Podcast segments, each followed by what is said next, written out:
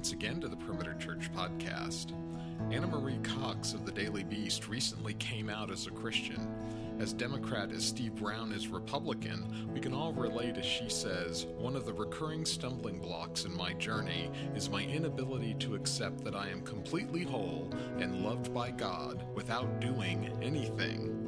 Lead teacher Randy Pope starts the new series The Ticket Imputed Righteousness with this message entitled Two Opposing Options, Three Related Gifts, which covers Romans chapter 3, verses 12 through 25.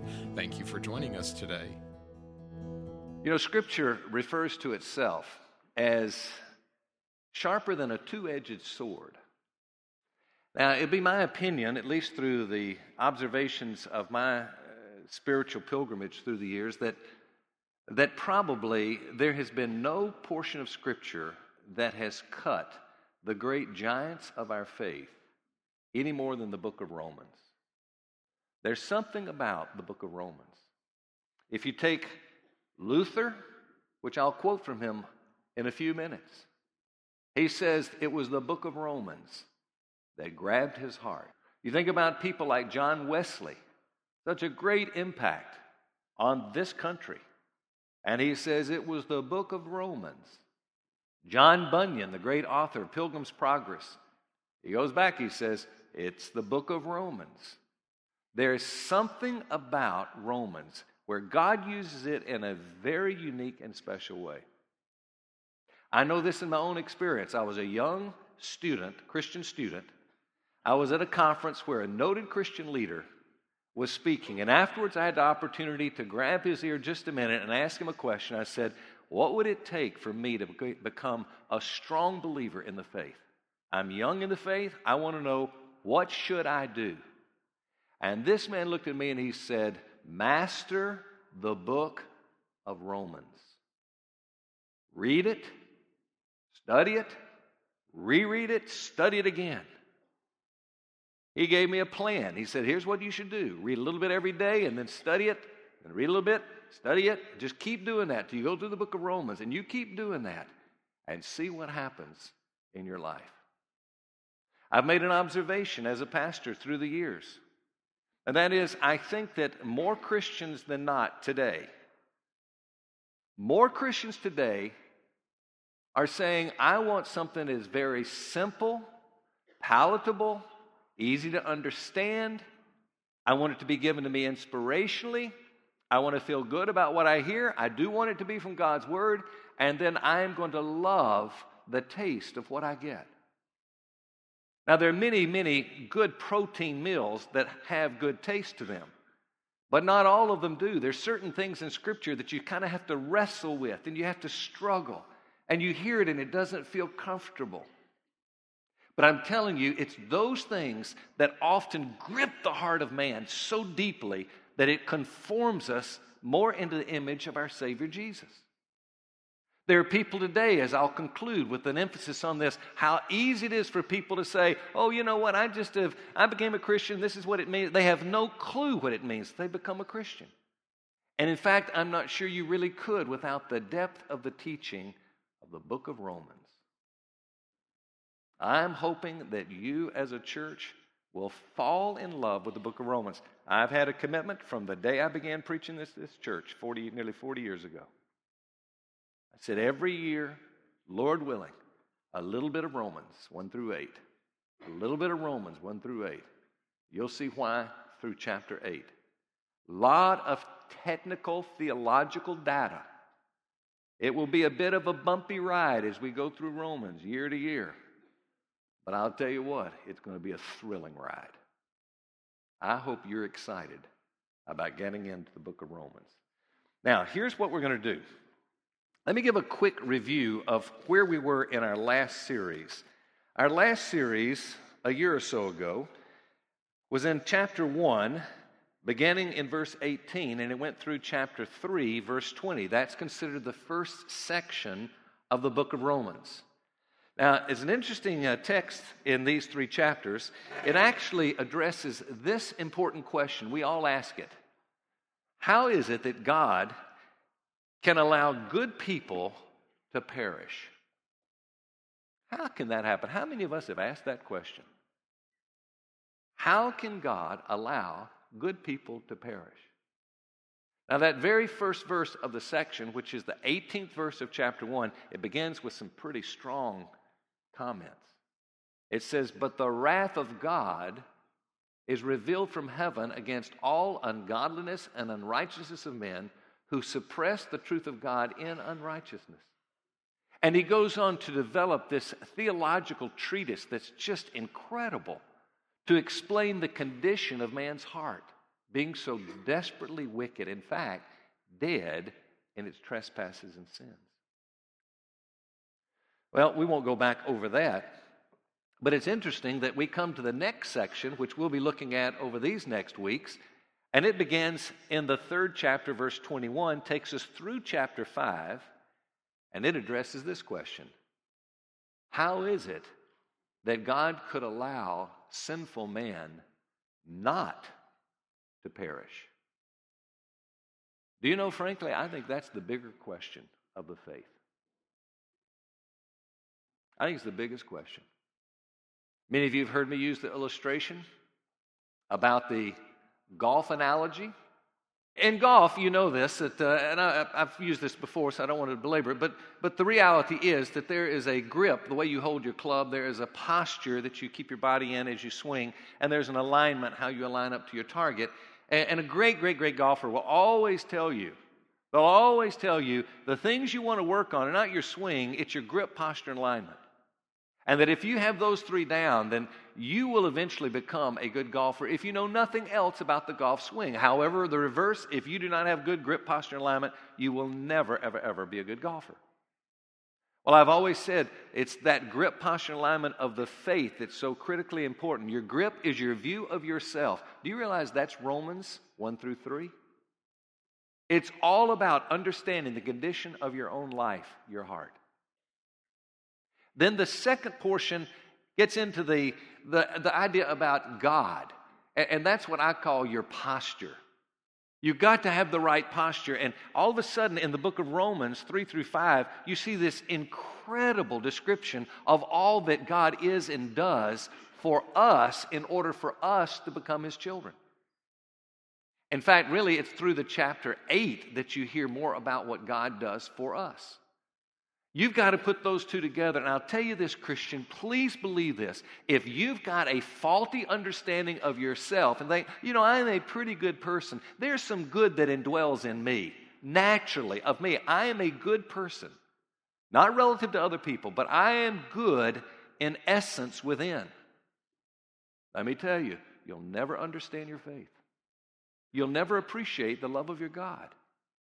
Something will always be fractured. In fact, it will lead to a life of performance because you will always believe in the depth of your heart that God did a lot for you, but He didn't do everything because you used your goodness that was left in you after the fall. Oh, yeah, I'm not perfect. But after the fall, I got a little goodness left in me, and I'll use my little goodness, and I'll create my own little faith, and I'll create, create my own little repentance, and I'll bring it to God. And look what I've done that other people never did. And then you get into a book like Romans, and it begins to teach you oh, by the way, did you know that you didn't create your own faith? It didn't come from your own goodness? What? No, no, no. It was a gift given by me. Really? But my repent no, no, no, no, no. Your repentance, it was a gift.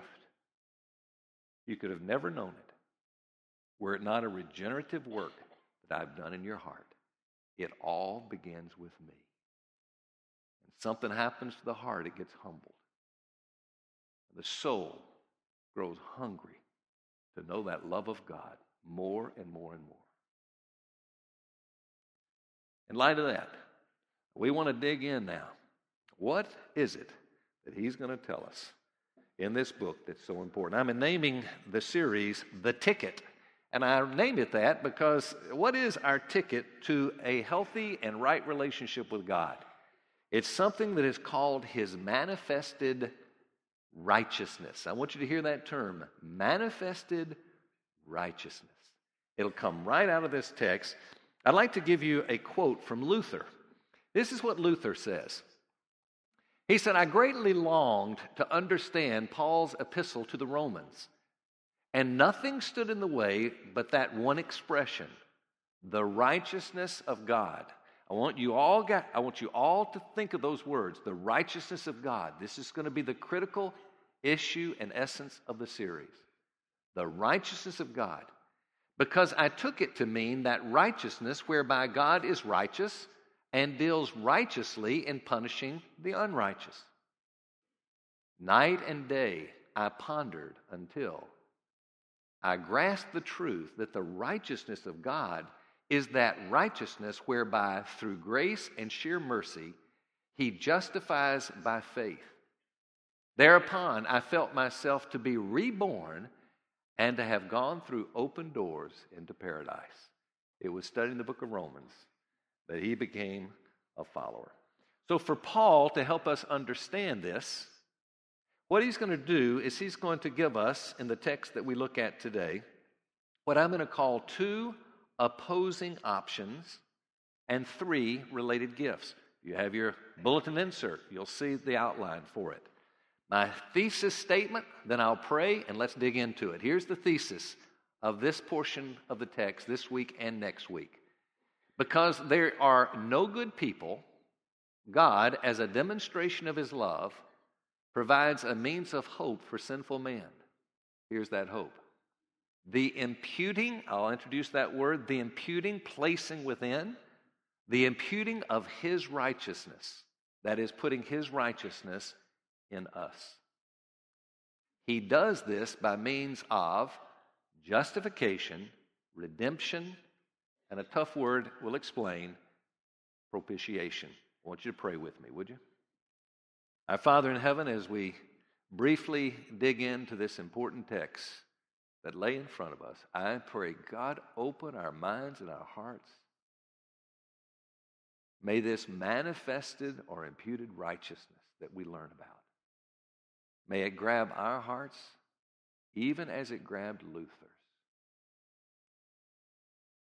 And as a result of that, may we through these weeks and even this week be overwhelmed with what you have done for us. May those of us that have yet to experience these three great gifts and the one overarching understanding of this manifested righteousness, may it become crystal clear on this day even as it did for Luther. And we ask this in the strong name of our Savior Jesus. Amen. All right, so let's first look at the what we'll call two opposing options. The first option is that that we're going to call the law. We'll put that up. Option number 1, the law. And then we'll read verse 21 which explains this. This is how it reads. But now, apart from the law, key words, apart from, apart from the law, the righteousness of God, there's that term that Luther didn't understand. He was thinking about God's righteousness and how he uses his righteousness to bring judgment on the unrighteous. No, no, no. The righteousness of God has been manifested. He has taken that righteousness and he's manifested. We'll look at that in a minute. Being witnessed by the law and the prophets. Now, these words apart from the law, this is what most non Christians who think they're Christians have never comprehended. They still believe it is, to some degree at least, about what I do for God that brings to me my salvation, or at least brings to me a greater salvation. It's what I do for me. It's what I do for God. Everything's about what I do. As it comes into the spiritual realm, it's what I do for God in my own life, what I do for me. And we get so consumed in that that we cannot quite get it that no, no, no, it is apart from the law. Now, the word law here is used to refer to the Mosaic law. But then he comes back and he says the law and the prophets. And by the way, when he adds prophets, he is probably including the poetic books as well. It's his way of saying, look, acceptance by God can't be obtained by any rules that are obeyed. You take the whole of God's word, do your very, very, very truly, your very best at obeying everything in God's word, and it will not help you at all. In fact, hear this, Christian. Hear this, seeker. Do you realize that it is our good works that often are the things that we most need to repent of? We think of all the bad things people do. You better repent of that. that was bad what you did. In the heart of God, He sees all this good that we're doing for the wrong motive, and He says, You better repent of the good things you've been doing. To merit my favor, it doesn't work that way. Now, option number two, he contrasts it now with option number two, which is this manifested righteousness. And we might add the word through faith in Jesus. He's going to talk about this manifested righteousness, and he'll talk about the means by which it comes by means of faith in one person, Jesus Christ.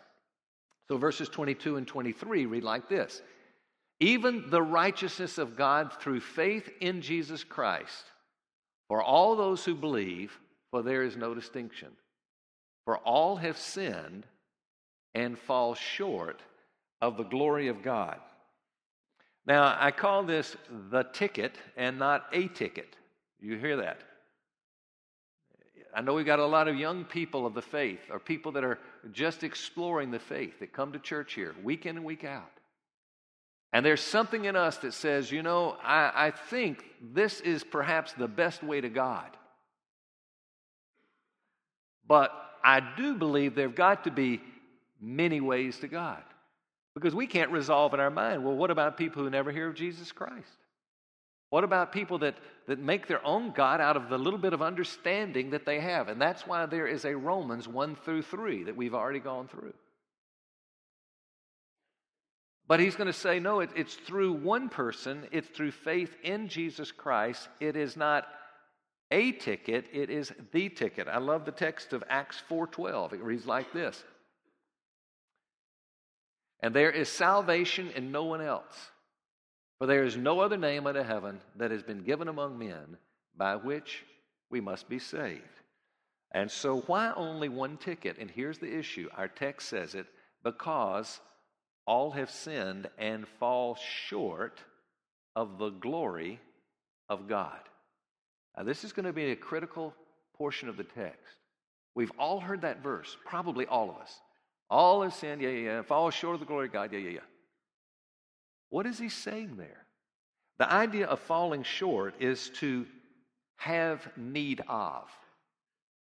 We fall short, meaning we have to get this thing called glory. All fall short of what? The glory of God. What is glory? Glory is renown, its splendor. It can be referred to as satisfaction. It's something that God is saying is critically, critically important to us, this thing called glory. Here is the key to understanding this whole section in Romans the glory that is stripped from us in the fall when we sin, and the person of Adam, which we'll get to in chapter 5. Hey, why is it that just because Adam sinned, I get the rap? Doesn't seem fair to me. We'll get there. But this whole idea of the glory that's been stripped from us, how do we get the glory back?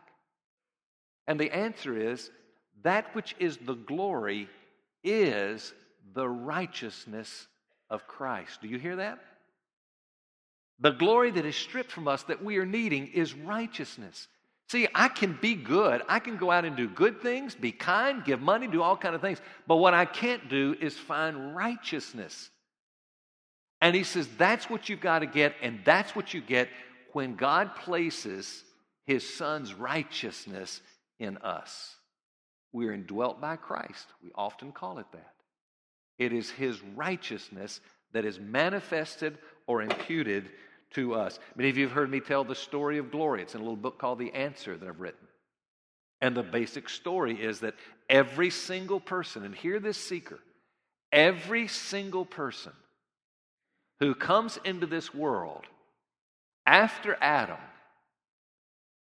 though designed with glory, meaning that's the way Adam came into this world with splendor, majesty, everything necessary for satisfaction, has now fallen from glory. And once fallen, stripped from that glory, we're in a search for glory. And we're looking for it everywhere we go. This explains to you, seeker, why you can say, you know what, I, I just find myself wanting something all the time. I've got to have a new toy. I've got to have a new relationship. I've got to have a new fix. And I get it and it satisfies, but oh so briefly. And then I'm looking for something else. And I get it and I think maybe that'll satisfy. And nothing seems to satisfy. The answer is what's found in what we call discovery of glory and that's finding Christ. We're really finding his righteousness. That is our glory. It's discovery of glory. And that's what it says in Colossians 1:27 when it says, "And Jesus is the hope of you tell me glory." It's the hope of glory. John 17, 22 puts it this way The glory you, this is Jesus speaking, the glory you, Father, have given to me, I have given to them Do you know what he's referring to? The manifested righteousness of Christ. So I'm going to put it in a, uh, in a picture for you. It's one that many of you have seen me do before, but uh, I'm going to just quickly do it just so you all have an understanding of this. This is the best way I can make it simple. Here is God. We all want to be in good relationship with God, meaning we want Him to like us, especially when we die. So there's only two plans that have ever been devised to try to get that. One is called performance. And I'll put the word perform here. I draw a line to God because it's what we do for Him. We call that the religion of doing. It creates a righteousness within us. It really does. And so I put a dash and R for righteousness. It creates a righteousness, but one that's created by what we do or don't do. And therefore, it's called a self. I'll put an S for self righteousness. And so here it is. What do we do for him? Here we go, here we go, here we go. And God is so offended by that because it's the story of the husband who's giving his wife all kind of treasures and presents and all kind of nice words simply to get something back in return and when she discovers that then she is absolutely disgusted with all of those deeds that at first appeared so kind and good and so forth well there's a different way and that is called grace. This is what God does for us it's unmerited favor. And so now we take the arrow from God to us because it's His grace to us, not what we do for Him. And therefore, it's not the relationship of do, it's the relationship of done. It's what He has done for us. And so it creates, I'll put a righteousness, dash R, a righteousness within us, but it is Christ's manifested righteousness. Now we understand the text. This is what Paul is describing right here. Now, many people stop there and say, Oh, that's where you walk down an aisle, you pray a prayer, and okay, I'm all right now, right? I've prayed my prayer, I've done my. No, no, no, no, no. Kind of, but not quite. It may be a prayer, but we've got to put a word down here that really explains it. It's the word love. And 2 Corinthians chapter 5 says it is his love for us that compels us to obey or to perform. And so, as I always say, the big question that all of us have to deal with, and the book of Romans pushes us to ask this question where does my religious faith, religious practice, whatever you want to call it, where does it start? Does it start right here and just go up to here. And that's many, many people that I meet. And I say, tell me of your, of your you know, religion and your, your background, your spiritual formation. Oh, I'm a Christian. Oh, really? And then three months, two months, a month later, they go, you know what? I was never a Christian. I just thought I was. What they were saying is, I do have something going on in my religious life and experience.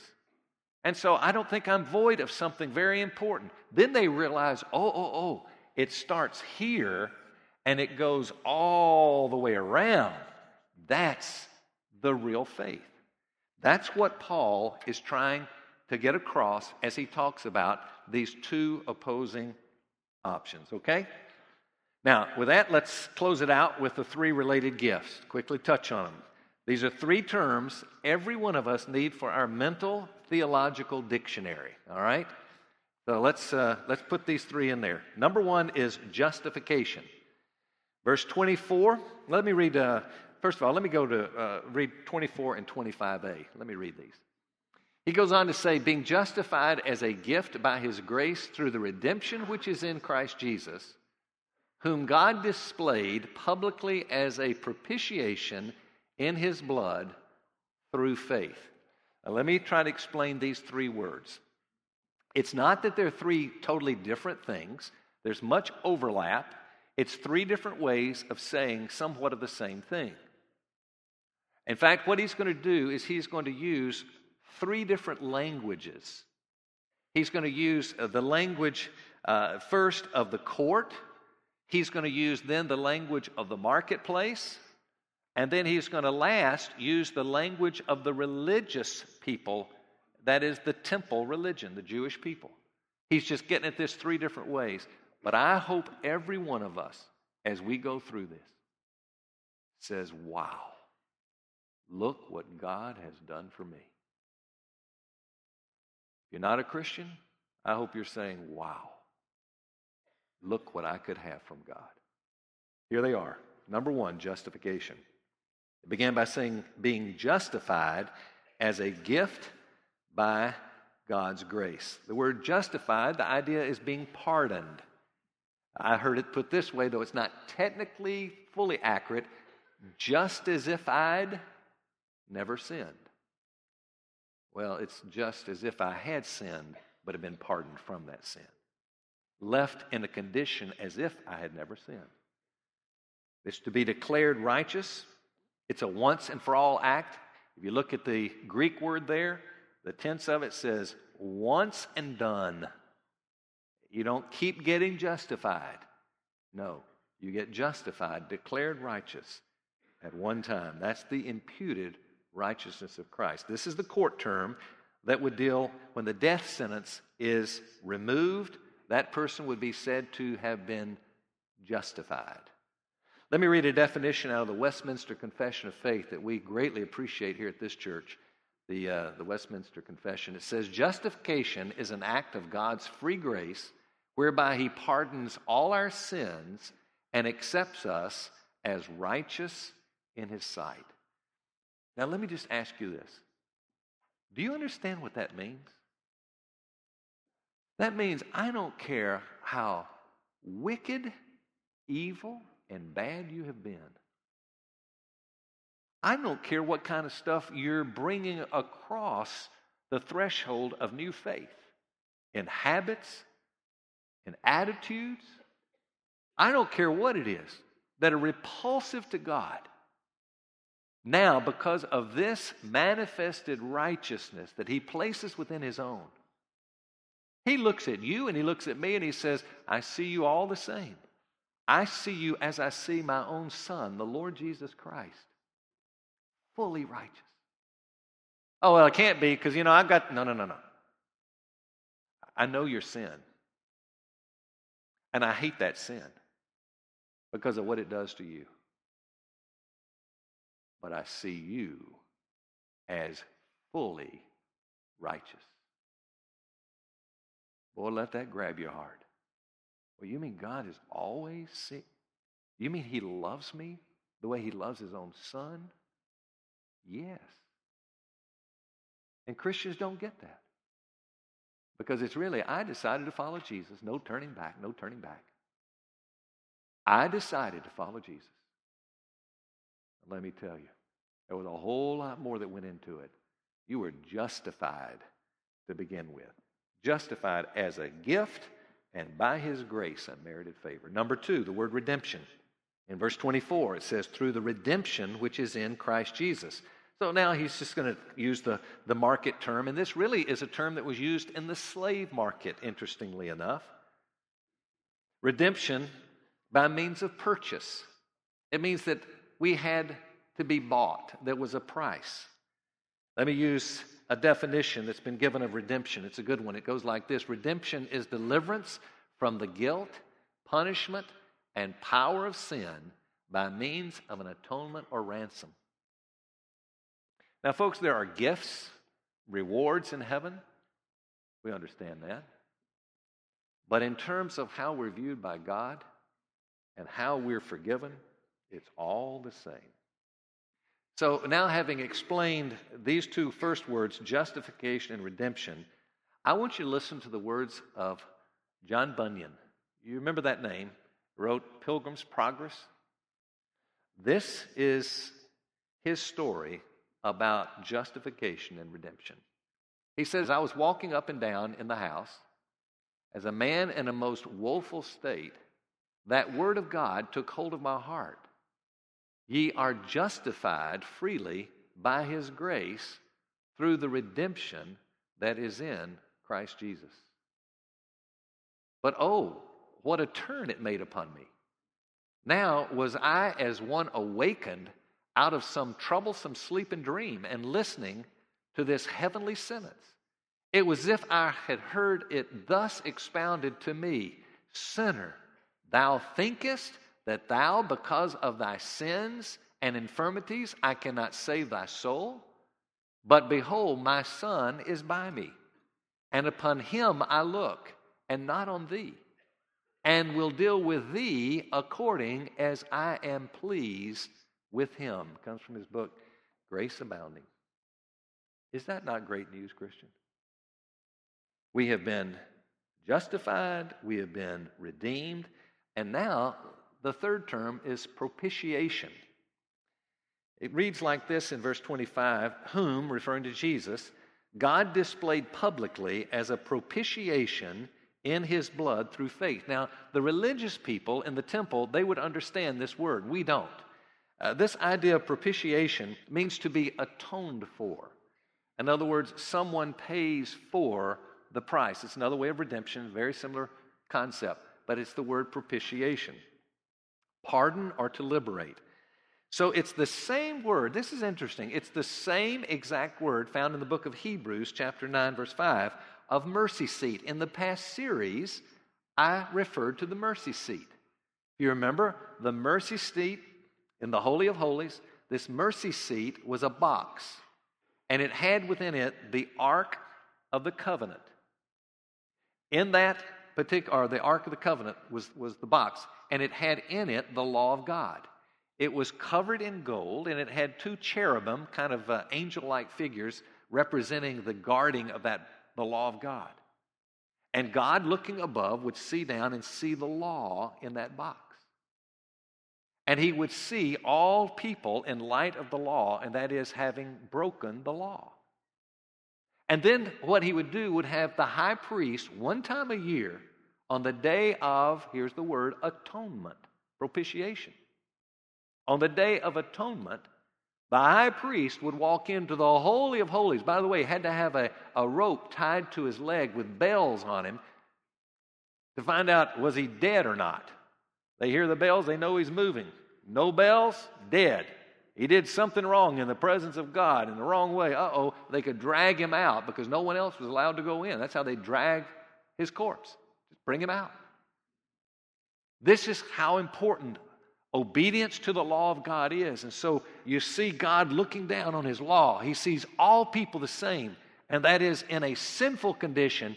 And then the high priest would take blood from a lamb or an animal of some sort and would sprinkle the blood on the top of that mercy seat, the lid of that box. And with that, the atonement of the people's sins would be received. Just like that. It's interesting, it says, in his blood. In his blood. You see, the ransom price was set by God. Why? We don't understand. But he set it as blood. And he, in Leviticus 17, it says, The life of the flesh is in the blood. And then in the book of Hebrews, chapter 9, it says, Without the shedding of blood, there's no forgiveness of sins. So, as I'm coming to a conclusion here, just look at these three verses. Number one, let's look at Ephesians 1 7. In him we have redemption through his blood, the forgiveness of our trespasses according to the riches of his grace. Secondly, Ephesians 2:13.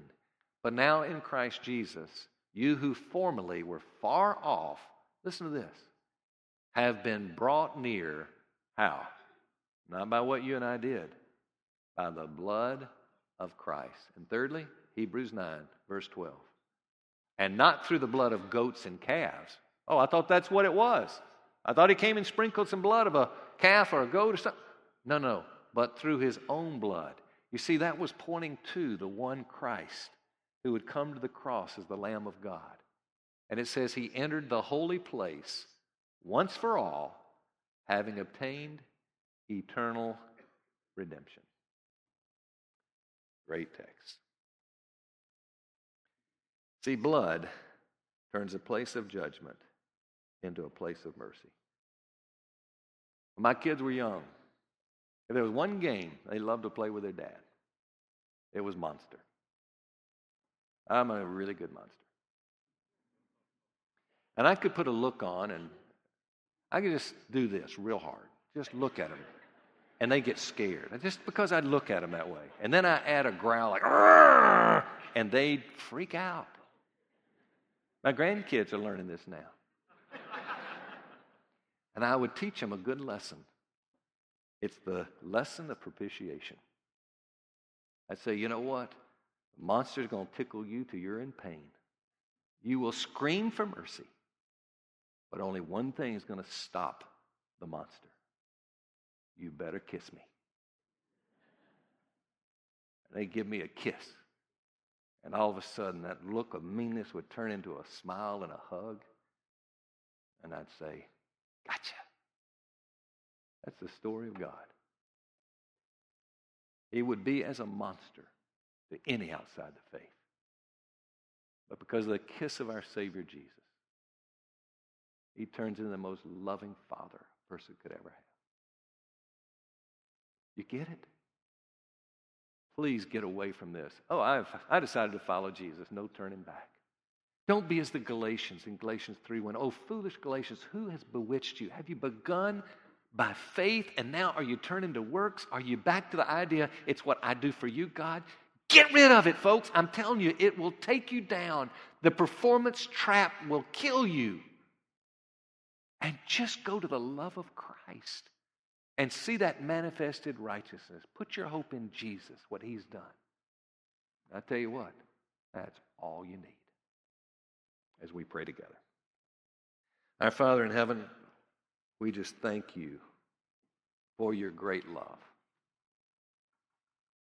We'd like to repent of our own good deeds now that we have used thinking we're going to merit some kind of favor and love and hug from you. And oh, God, we're sorry. We've missed the kiss of our Savior Jesus. So now, God, would you please allow us to experience the kiss? May we see your love. May we see it through the work of Christ on Calvary's cross, and may we always know it's your manifested righteousness. It is all apart from the law. God, we turn this whole series to you and ask that as the weeks that follow, though a lot of protein and sometimes not a lot of feel good stuff, may we trust that you're going to use your word to cut deeply into our hearts and cause us to fall more in love with you. Lord, we believe your truth where you say, Those who are forgiven little love little. Those who are forgiven much love much. Forgive us for not knowing more of how we're forgiven. And we thank you in the matchless name of our Savior Jesus. Amen. You've been listening to the Perimeter Church podcast. Perimeter Church is located at the corner of Highway 141 and Old Alabama Road in Johns Creek, Georgia please visit our website at www.perimeter.org for more information, to give us your feedback, and find other messages from our teaching team. Thanks for making this podcast a part of your day.